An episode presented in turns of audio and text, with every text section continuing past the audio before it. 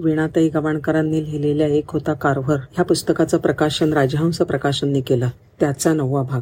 प्रयोगशाळा नाही वनस्पती नाही बागा नाही असं काहीच नसलेल्या ठिकाणी प्राध्यापक कारभार रुजू झाले होते पण त्यांच्या लक्षात आलं की अभ्यासक्रमातला कृषी विषय अत्यंत नावडता म्हणून विद्यार्थ्यांनी खड्यासाठी सारखा बाजूला टाकला होता. पहिल्याच दिवशी अध्यापनाची सुरुवात करताना विद्यार्थ्यांना त्यांनी आवर्जून सांगितलं. फार महत्वाचं आहे बरं हे. जो निसर्गाच्या प्रेमात पडून त्याच्याशी जवळीक साधतो. त्याच्याशीच निसर्ग गुजगोष्टी कर. युवकांनो सृष्टी काय शिकवते? इकडे उघड्या डोळ्यांनी उघड्या कानांनी लक्ष द्या. निसर्गाची तादात्म्य पावल्याशिवाय त्याची रहस्य कळत नसतात. पुढे ते म्हणाले चला आपल्याला आज प्रयोगशाळेसाठी वस्तू जमा करायच्या. आणि हे सगळेजण प्राध्यापक आणि त्याचे त्यांचे विद्यार्थी प्रयोगशाळेची उपकरणं गोळा करण्याच्या मोहिमेवर मोहिमेवर निघाले. शाईच्या दवतीचा उपयोग बुनसेन बर्नर म्हणून केला. चहा कपाचा उपयोग खल म्हणून तर खुंटाळ्याच्या खुंटीचा उपयोग बत्त्यासारखा कुटण्यासाठी केला. पत्र्यांचे तुकडे व्यवस्थित कापून निरनिराळ्या मापांच्या खिळ्यांनी त्यांना भुक्क पाडून त्याची माती चालण्यासाठी चालण्या केल्या. प्राध्यापक कारमर यांनी साधनांच्या अभावाचा कधीच बाऊ केला नाही. केवळ आता त्यांच्याकडे दिलेल्या वीस एकर जमिनीची मशागत करण्यासाठी त्यांनी स्वतः नांगर हाती धरला. उत्तम जमीन तयार केली आणि त्याच्यामध्ये लावली चवळी.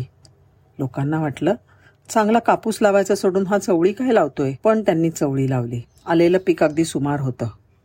मरतुकड्या झुडपाला दोन चार शेंगा. पण चवळीनंतर बाकी कारभारने रताळी लावली. सगळे लोक नुसते मुकाट्याने बघत होते. त्या जमिनीमध्ये रताळ्याचं पीक नेहमीपेक्षा दस पटीने अधिक आलं. रताळ्यानंतर त्यांनी कापूस लावला.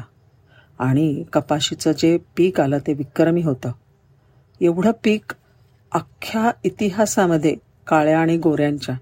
कधीही कोणी पाहिलं नव्हतं. या बदलत्या पिकांच्या योजनेमुळे जमिनीला आवश्यक तो विसावा मिळाला. ती ताजीतवानी झाली आणि अधिक कसदार झाली. अशा शास्त्रशुद्ध पद्धती पद्धतीने शेती केल्यामुळे होणारा फायदा सगळ्यांना दिसायला लागला. शेतकरी संघटना निर्माण झाली. कृषी उत्पादनं वाढायला लागले. हुरूप आला सगळ्यांना. आणि मग ह्या कृषी प्रगतीचं प्रदर्शन घडावं म्हणून गावोगावी कृषी प्रदर्शनं भरवायला जायला लागले.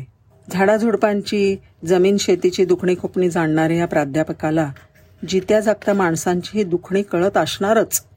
अशी खात्री बाळगून गावकरी आपल्या तक्रारी त्यांच्याकडे घेऊन येत. प्राध्यापक कारोहर यांना तिथल्या लोकांच्या आहारामधल्या जीवनसत्वांचा अभाव लक्षात आला होता. कुठे जीवनसत्वयुक्त मुळ्यांचं सार काढून दे कुठे वेगळी वेगळी जडीबुटी करून दे कसला अर्क काढायला शिकव असं सगळं करून ते लोकांना बरं करत. आणि हे त्यांनी ज्ञान स्वतःकडे ठेवलं नाही सगळ्याभर वाटून टाकला. प्राध्यापक करवरांचा भल्या पहाटे चार वाजता उठून लांबवर फिरायला जायचा परिपाठ चालूच होता.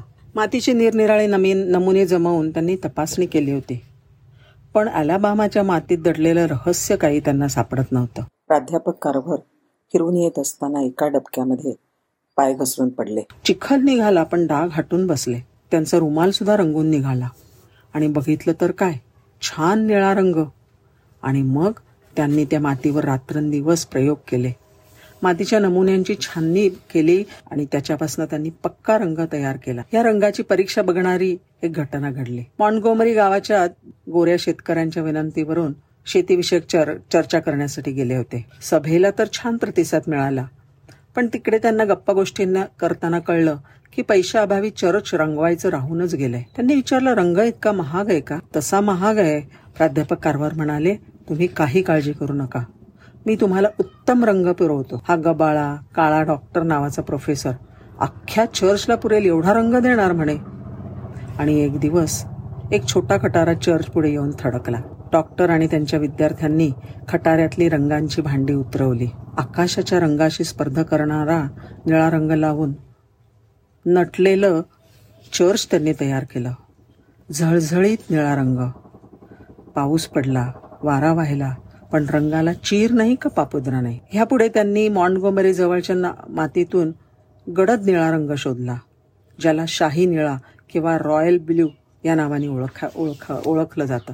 धोरणी उत्पादकांनी त्यांना असं प्रलोभन दाखवलं तुमचंच नाव आम्ही आमच्या उत्पादनाला देऊ. त्यांच्या उभ्या हयातीत कोणा एकाच्या किंवा स्वतःच्या फायद्यासाठी त्यांचं नाव त्यांनी कधीच वापरू दिलं नाही. आपल्या संशोधनाचा व्यापार त्यांनी नाही होऊ दिला. सिम्सन कॉलेजचे माजी प्राध्यापक विल्सन आता कृषी मंत्रालयाचे सचिव झाले होते. प्राध्यापक कारवर यांच्या आग्रहावरून टस्केगी शाळेला भेट देण्यासाठी सुद्धा आले. सगळी टस्केगी त्यावेळेला चैतन्यमय झाली होती. प्राध्यापक कारभारांकडे निर्देश करून सेक्रेटरी विल्सन म्हणाले टस्केगीत कृषी विद्येच्या अभ्यासाला सुरुवात झाली. एवढंच म्हणून मागणार नाही. तर कृषी विद्येचं एक नवीनच दालन लोकांसमोर खुलं होत आहे. नमस्कार.